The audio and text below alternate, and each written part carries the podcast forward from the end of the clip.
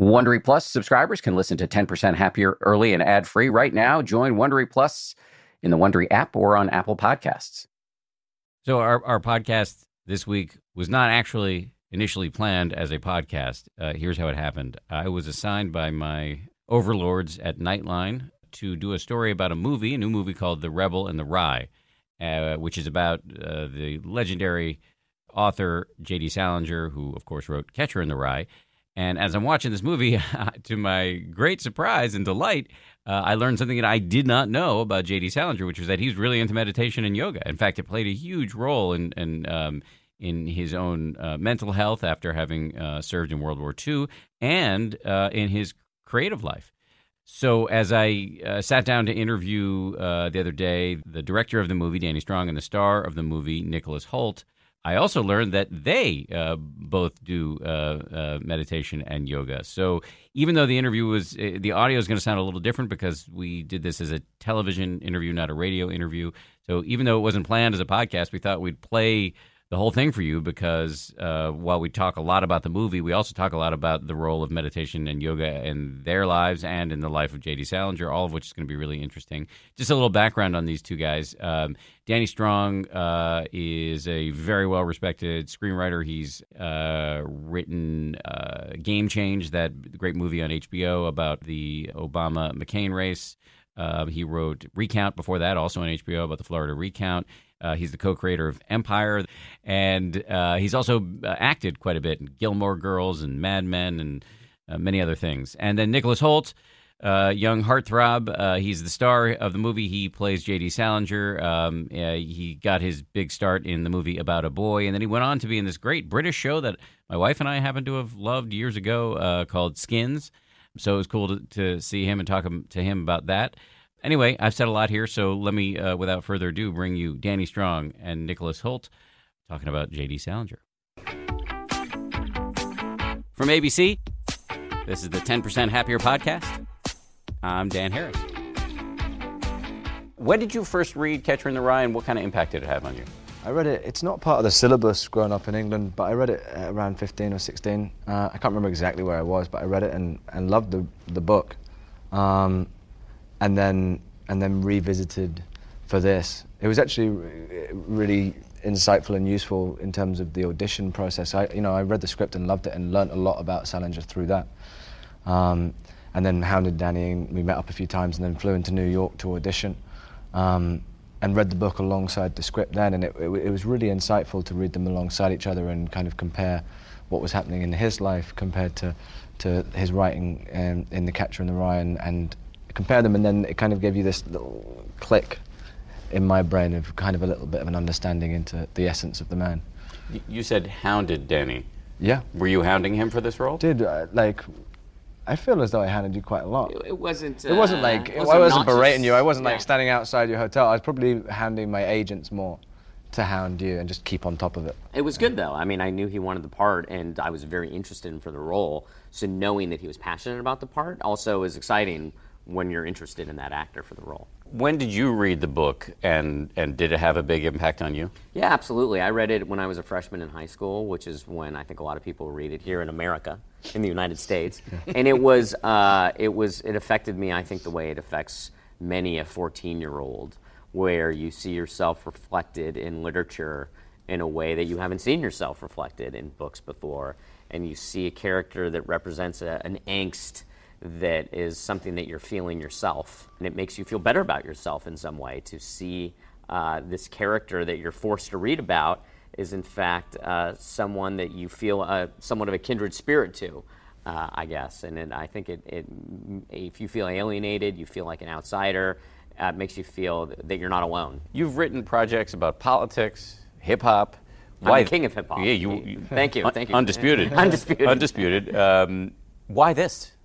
Uh, I just was, I read a biography on Salinger by Kenneth Slawenski, came out in 2011, and uh, I thought the story was amazing. I didn't know that he had, that Salinger had gone to war. Uh, I didn't know about uh, his religious awakening, and uh, I didn't even know he was this charismatic young man of New York City who had transformed because of the war experience. And uh, it seemed to me like um, a really powerful, interesting story of a veteran uh, seeing the worst, the darkest horrors of the 20th century, and to come out of that and create this masterpiece a few years later, um, I thought was a profound tale and one that also inspiring to see what um, what a veteran can achieve. What you know, to take that horror and to take that nightmare and to come out of it and create this book that then changes so many lives and has gone on to change lives decade after decade after decade. I was really surprised by a lot of the things I learned about Salinger as a man. Um, were you? What surprised you the most? Uh, yeah, the, the, the war part of his life I knew nothing about. You know, landing on D-Day, fighting through the Hürtgen Forest, all of that. But then, you know, the the the results of that, him coming back, finding the Vedanta Hindu religion, um, and then his, you know, the thing that I found most inspiring about him in research was just his dedication to his art and his willingness to to write you know, as a, as a meditation, but and, and, and for not not for the rewards of what he might receive from it. Um, I found that really inspirational and remarkable, and um, that was something that I really took away from from doing the project. I had no idea, even as like a meditation evangelist, that that Salinger had this spiritual awakening. Mm. He was very ahead of his time. He was really ahead of his time. Yeah. Can you? What did he find, and what did it do for him?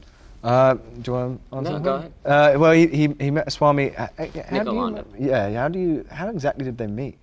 That I don't know. Yeah. Yeah. We we kind of fictionalized. We fictionalized. I just know he became a disciple of him, but yeah, I don't actually and we know went to where the, he began. The the the temple up. What what street was it on? Uh, we went to two temples. Yeah. I think it, one was on 72nd and one was on 96th, and the one on 96th had a lot more money yeah. the one on 72nd, and it was the one that Salinger went to. So yeah. I don't know if he donated to it or not, but it was very different. Yeah, but there's that meditation and that peacefulness, because you know he did suffer a lot of PTSD, and, and in, in that era it wasn't as recognized or understood. So or even um, existed. Yeah, exactly. Yeah. Um, so so yeah, that was a huge part of him being able to write again, and, and also just trying to find peace from all the horrors he saw and more. Did you dabble in any of what he uh, studied just to get ready for the role? Yeah, yeah, of course. And we took up yoga and, and, and yeah, as I say, went and meditated and all those things. And Danny asked me to, to, I mean, this isn't to do with that related, but to write short stories in the build up as well. Oh, really? Um, so we'd write stories and, and just try and, try and wire that part of my brain because, you know, that's not something your perception of the world around you and, and how you associate things completely changes with that. So um, it was all, yeah, all these little things and ideas that Danny had that kind of formulated into the role. That's actually, I mean, I, am not an actor, but it sounds like pretty serious prep. If you're writing stories, meditating, and learning yoga, that's in dance classes and dance classes and and, dance and, and, did it all. and creating an accent and yeah, it was yeah. There's a lot of prep, but that's you know part of part of the job. And that's if you if you prep right, then in theory, when you turn up, you're ready and can and then Danny can mold the performance into what it needs to be. T- tell me about the, the, yoga and meditation for you. Did was it meaningful for you, and have you kept doing it? Yeah, I've kept doing it. I love it. I found it, yeah, I found it very useful, uh, and I found it you know great just peacefulness, but also time to actually, even though you're not really meant to think about things, mm-hmm. I find it a really good quiet time away from everything else to think about the character or the story and, and, and go over things. So how much how much time will you dedicate to it on an average day? Uh, I don't know. It depends. If I'm going to a class, then an, an, an hour, an hour and a half. Oh, like a, to a yoga class. Yeah, yeah, yeah, yeah, But have you found that it's showed up in your life in a, in a, in a real way? Uh, I think so. Yeah. I wouldn't. I don't know. It varies. You know, what? those things are also they, they feel very untangible when you try and quantify them a little bit. But yeah, I agree. I think it's been positive, but it's very difficult to be like, yeah, it's definitely made me more. I think at times it's made me more peaceful and conscious and and positive things definitely, but not always. You always slip up. Absolutely, absolutely. We, I, we, we, will always retain the capacity to be morons. Yeah. Um, uh, and what about you? I did reserve you, my right. Yeah, yeah. I'm reserving it right now.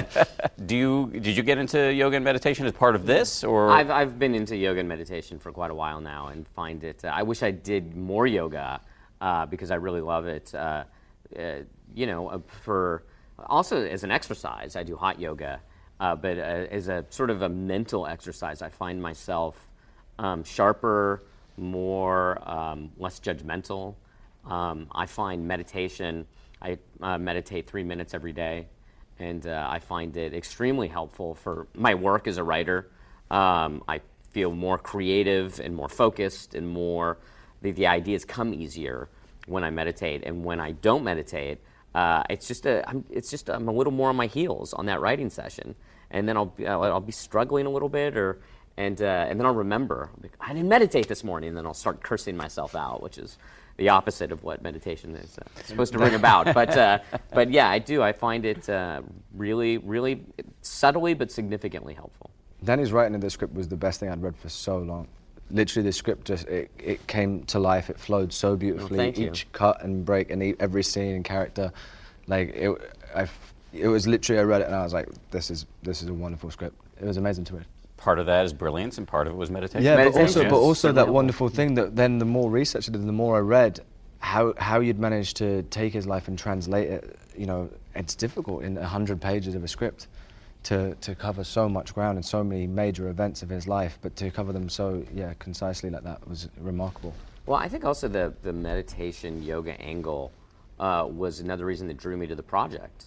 Uh, was it just I, I just thought, oh, I've been there, and nowhere I've never suffered the trauma that he suffered, but the way that those things helped him in his writing and in his life uh, helped me in my writing and my life, and so I had a, a an attachment to it, and thought, what a neat way to dramatize the positive attributes of meditation. I, it's not something you often see in a film because it's not very dramatic, someone sitting there meditating. But when you see uh, what it does for him and how it helped him get through the PTSD, which personally I don't think he ever fully recovered, as I think many veterans never fully recover um, or even recover at all. Um, I think that was part of him going to the going away to the woods and, and spending 50 years of his life, the last 50 years, uh, alone writing. Um, and he wasn't a recluse or isolated as he's famous to be. Uh, he was part of the community, but nonetheless, he he wrote for all those years and never showed it to anyone. And to, I see that as another form of meditation and another form of therapy, uh, which I thought was very fascinating and um, quite beautiful, actually. Does he strike you as a nice man? No, no, I don't get that from him at all. I get, I, I know that uh, I think his son had a really good relationship with him, and I think there are people that had uh, good relationships with him. I, I, um, you know, there's been some negative memoirs uh, about him. Uh, one from his daughter that his son refutes.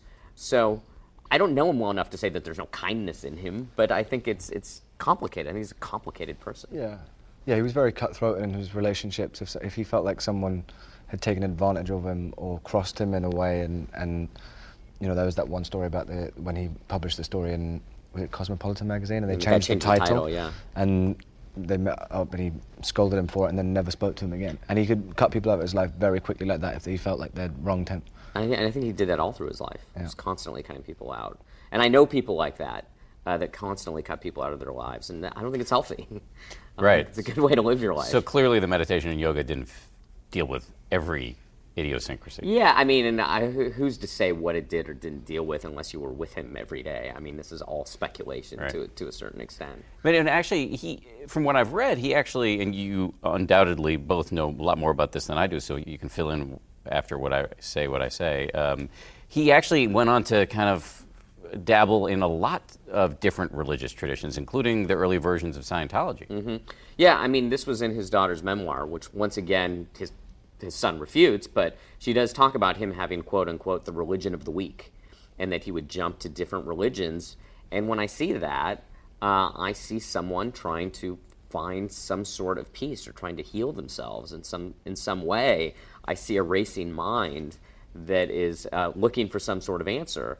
And uh, I think that's a very clear symptom of PTSD, and that perhaps if, if there was medication or therapy or you know something else besides the self therapy that he found himself, uh, the you know the yoga and the meditation, the writing, um, and the way he would eat, he would eat uh, homegrown food and raw foods, and that's just another uh, something I view as as a way of someone's trying to heal themselves to a certain Yeah, extent. that makes sense. I mean, it's all speculation, but it but that's what it feels like. I mean, I think the clues lead you there in a way that it's not a crazy hypothesis. You can count on T Mobile to help keep you connected after investing billions to light up their network from big cities to small towns. T Mobile is America's largest 5G network. Plus, when you switch to T Mobile, families and small businesses can save up to 20% versus Verizon and AT&T. Visit your neighborhood store or tmobile.com to switch. Plan savings with T-Mobile, third line free on essentials via monthly bill credits versus comparable available plans. Plan features may vary. Credits stop if you cancel or change plans.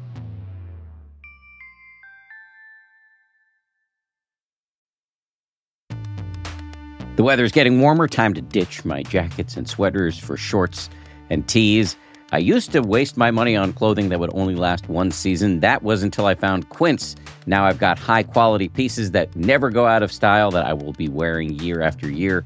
Quince has all the seasonal must haves like 100% European linen shirts from $30, performance polos, and versatile flow knit activewear.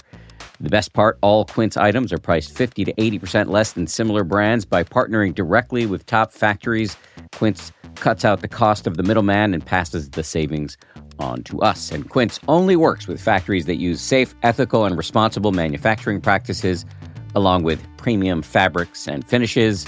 I just made a big order at quince.com. I got two pairs of sweatpants that I've just had for like a week and I already love them. I'm wearing them all the time. Sweatpants are a huge deal to me uh, because I work from home and I want to look reasonably good, you know, in front of my wife and stuff, but uh, I want to be comfortable.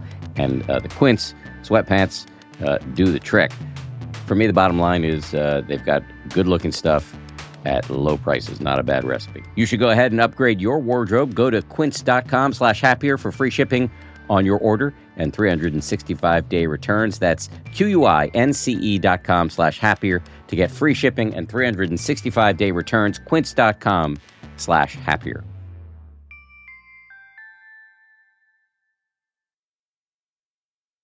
After having inhabited this role, do you have a sense of why he took himself out of the mix so thoroughly for, for you know, the last 50 years of his life? I mean, it's big speculation again. Um, but at, the same time, it's one of those things where I think to be able to walk away when you've uh, reached a level of success like that is, a, is an extremely bold and, and, and noble thing to do in many ways. And to, and to not publish and, and to kind of completely dedicate to the art without reaping any rewards, you know, that Bhagavad Gita saying. So it's kind of that, that crazy thing whereby he was managed to, managed to find the ultimate peace through that in some ways, I think.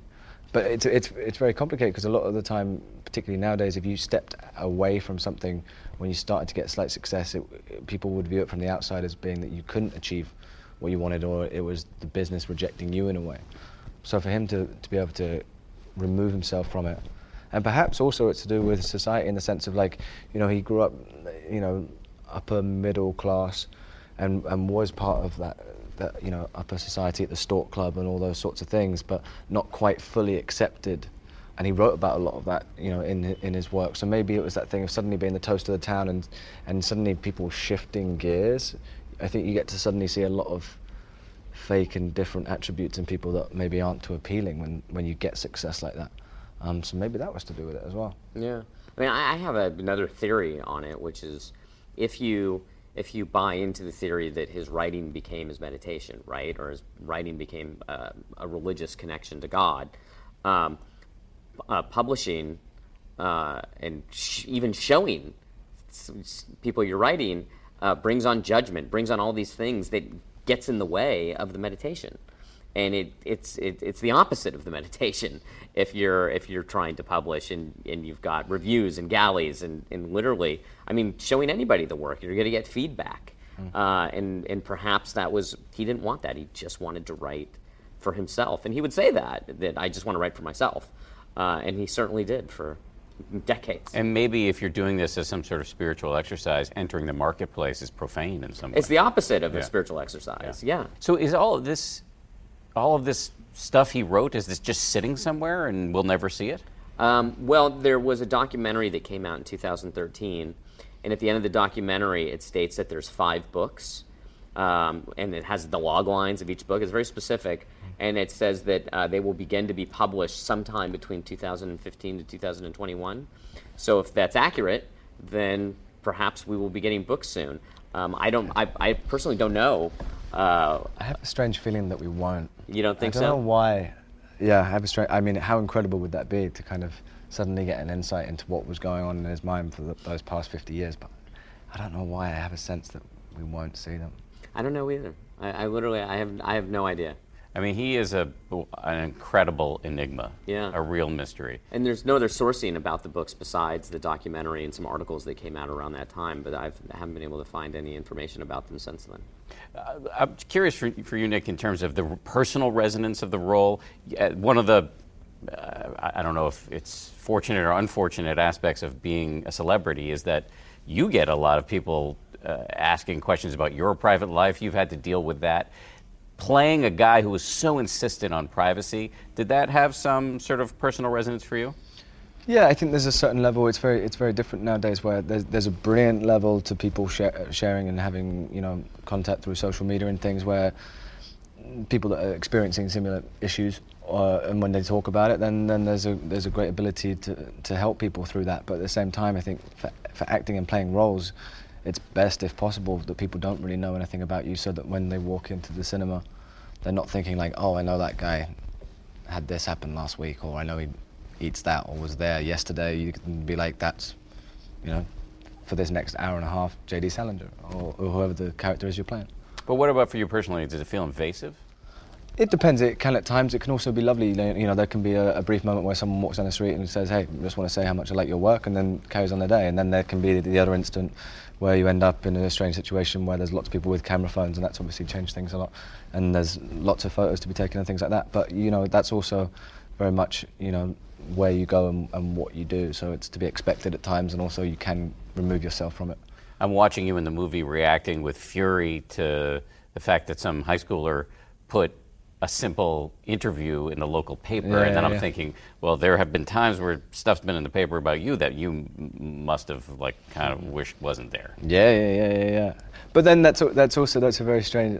Yeah, because obviously you get filled with anger and hurt, and and you feel you do feel betrayed in a way where you're like this person doesn't know me. These aren't truths, and this is a horrible attack in a way. But then also you just have to kind of take a step back and realize that it's someone, you know, that doesn't know you, and they're trying to sell a story. So.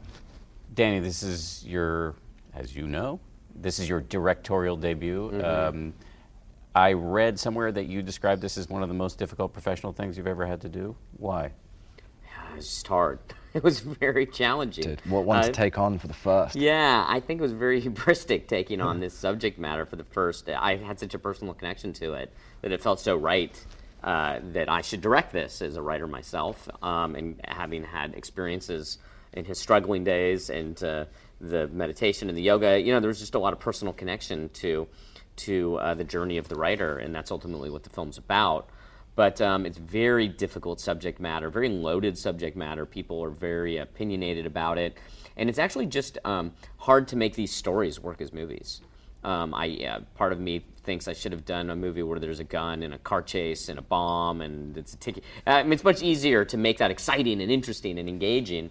Um, but eh, you know, the hope is well, this is much more difficult, but if we can pull it off and make it work, it'll be special and unique and, and uh, something that you don't normally see every day. So it's uh, you're you're more on a tightrope uh, with it. You had a not a huge budget, and you were shooting on a really uh, short uh, timeline. Uh, was was that stressful, and did your meditation help at all?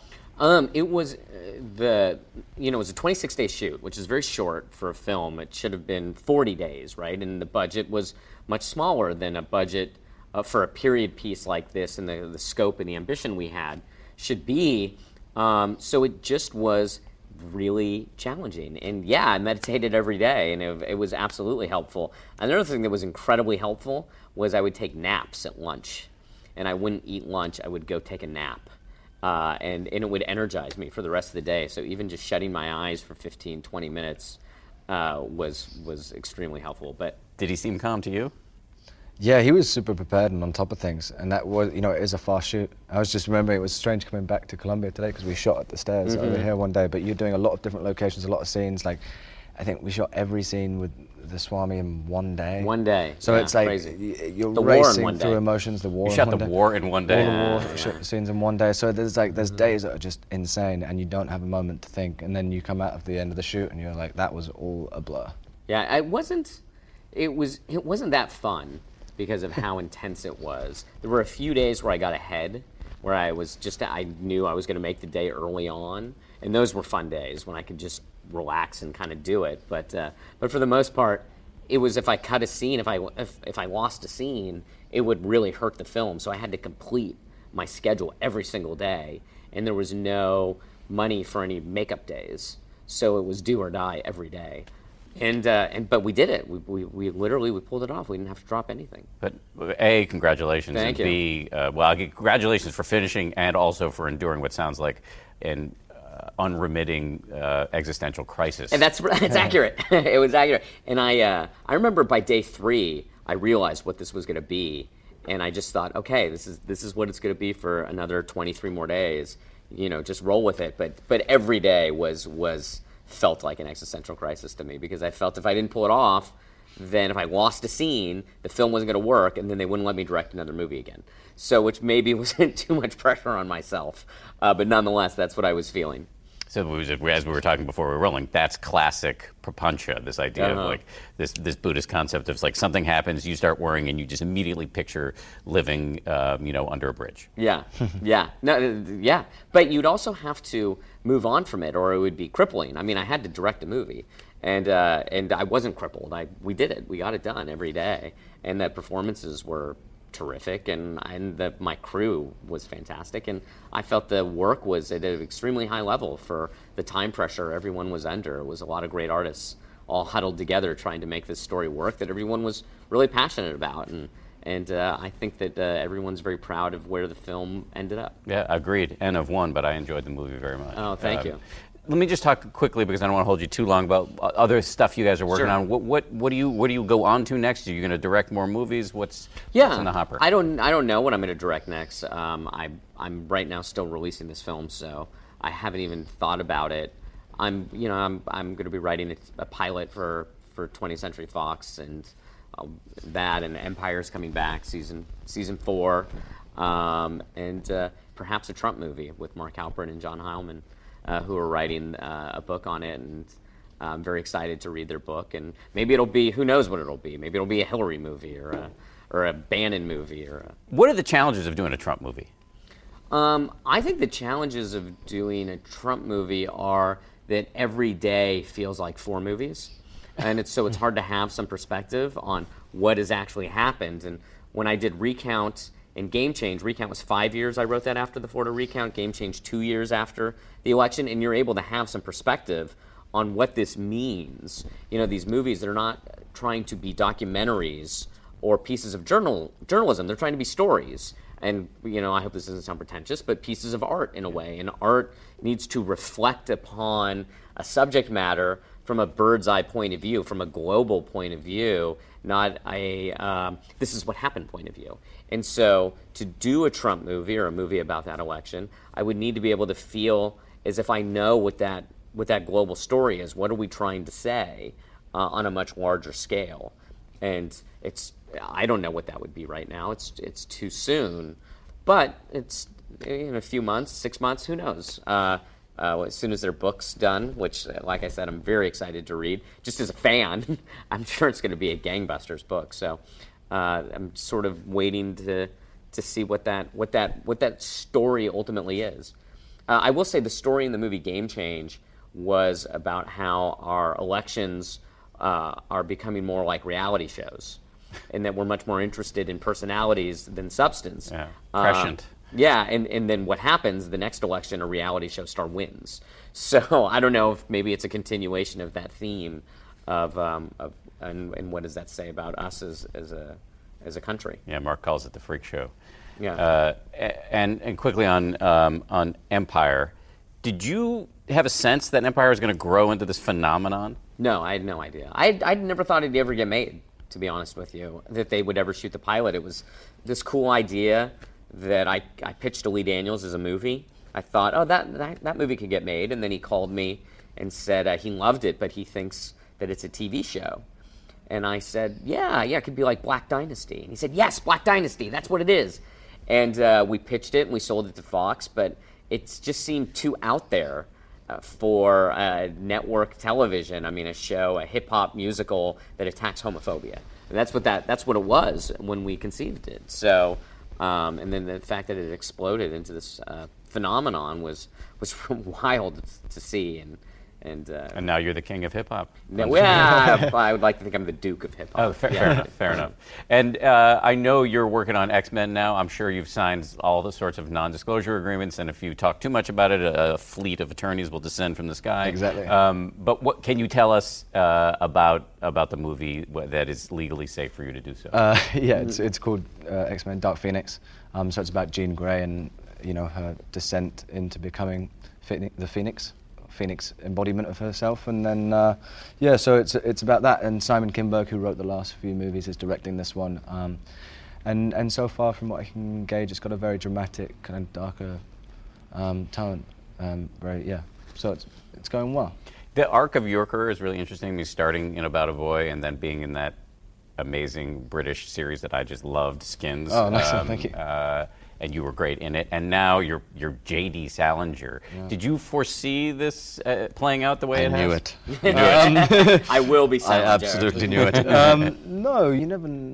Yeah, obviously you you never know what script's going to arrive next, um, and there's not really a set game plan career-wise for me. It's just kind of trying to do interesting roles and characters, and I found that as I get older, they become more and more interesting, and I get to learn from great people more and more, and and, and I'm enjoying it. So. But it also just seems like a, a, a, a pretty big step, a, a, big piece in your evolution to go from the types of roles you've done up until, until now and to, to doing this incredibly meaty.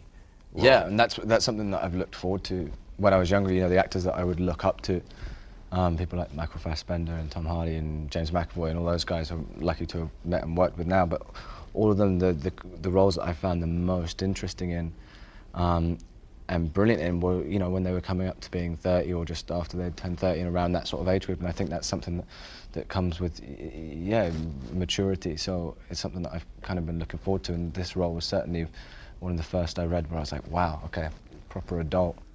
Which is why you hounded this guy. Yeah. Mm-hmm. Um, last question.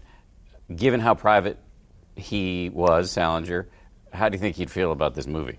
I mean, you, you answer this perfectly, mm-hmm. so I know you've got it. Uh, well, he'd hate this movie. I mean, this is the last possible thing he'd ever want is someone to make a movie about him. And personally, I never would have done it if he was alive because I think it would have been very emotionally painful for him, which is not at all what I'm going for. And he would have sued the hell out of me, uh, too. But I do think that he is a uh, major historical figure. He's no longer with us. Uh, there's already been a documentary about him. Uh, you know, his life is worthy to be explored, but more importantly, um, I think that what he went through of having gone through the war and then coming out of the war and creating a masterpiece after suffering the, the, the horrors of that experience is a really inspiring story. And I think it's a, a really moving story. And I think that it can help people. I've already had many veterans who've seen the film uh, taken by it, just taken by what he was able to accomplish, and also taken by him going away to the woods and people f- feeling a desire to, to perhaps do that. But it's just this idea that um, his story is worthy of one to be told and worthy to be a film, and um, and I was honored to get to, to do it. Thank you both. Bravo. Okay, that does it for another edition of the 10% Happier podcast. If you liked it, please take a minute to subscribe, rate us. Also, if you want to suggest topics you think we should cover or guests that we should bring in, hit me up on Twitter at Dan B. Harris. Importantly, I want to thank uh, the people who produce this podcast Lauren Efron, Josh Cohan, and the rest of the folks here at ABC who helped make this thing possible. We have tons of other podcasts. You can check them out at abcnewspodcasts.com. I'll talk to you next Wednesday. If you like 10% Happier, and I hope you do, uh, you can listen early and ad free right now by joining Wondery Plus in the Wondery app or on Apple Podcasts. Prime members can listen ad free on Amazon Music. Before you go, tell us about yourself by filling out a short survey at wondery.com wondery.com slash survey. I'm Shimol Yai, and I have a new podcast called The Competition. Every year, 50 high school senior girls compete in a massive scholarship competition. I wouldn't say I have an ego problem, but I'm extremely competitive. All of the competitors are used to being the best and the brightest, and they're all vying for a huge cash prize. This will probably be the most intense thing you've ever gone through in your life. I remember that feeling because I was one of them. I lost. But now I'm coming back as a judge and also a kind of teen girl anthropologist. Because if you want to understand what it's like to be a young woman in America today, the competition's not a bad place to start. Hopefully, no one will die on stage tonight. From Pineapple Street Studios and Wondery, this is The Competition. Follow The Competition on the Wondery app or wherever you get your podcasts. You can listen to The Competition early and ad-free right now by joining Wondery Plus. Once upon a beat. Remember those stories and fables that would capture your imagination and you couldn't wait to see how they would unfold? And now, when you read them as an adult, you think some of these old tales could use a fresh spin. We have a perfect podcast to bring you the stories you remember, remix, and reimagine for the kids in your life today. Join me, DJ Few, and my trusty turntable, Baby Scratch, as we spin up new tales in the New Kids and Family podcast, Once Upon a Beat. Wondery and Tinkercast are bringing you a jam packed, music filled weekly party where hip hop and fables meet. It's Once Upon a Beat. Follow Once Upon a Beat on the Wondery app or wherever you get your podcasts. You can listen to Once Upon a Beat early and ad free right now by joining Wondery Plus in the Wondery app or Wondery Kids Plus in Apple Podcasts. Once Upon a Beat.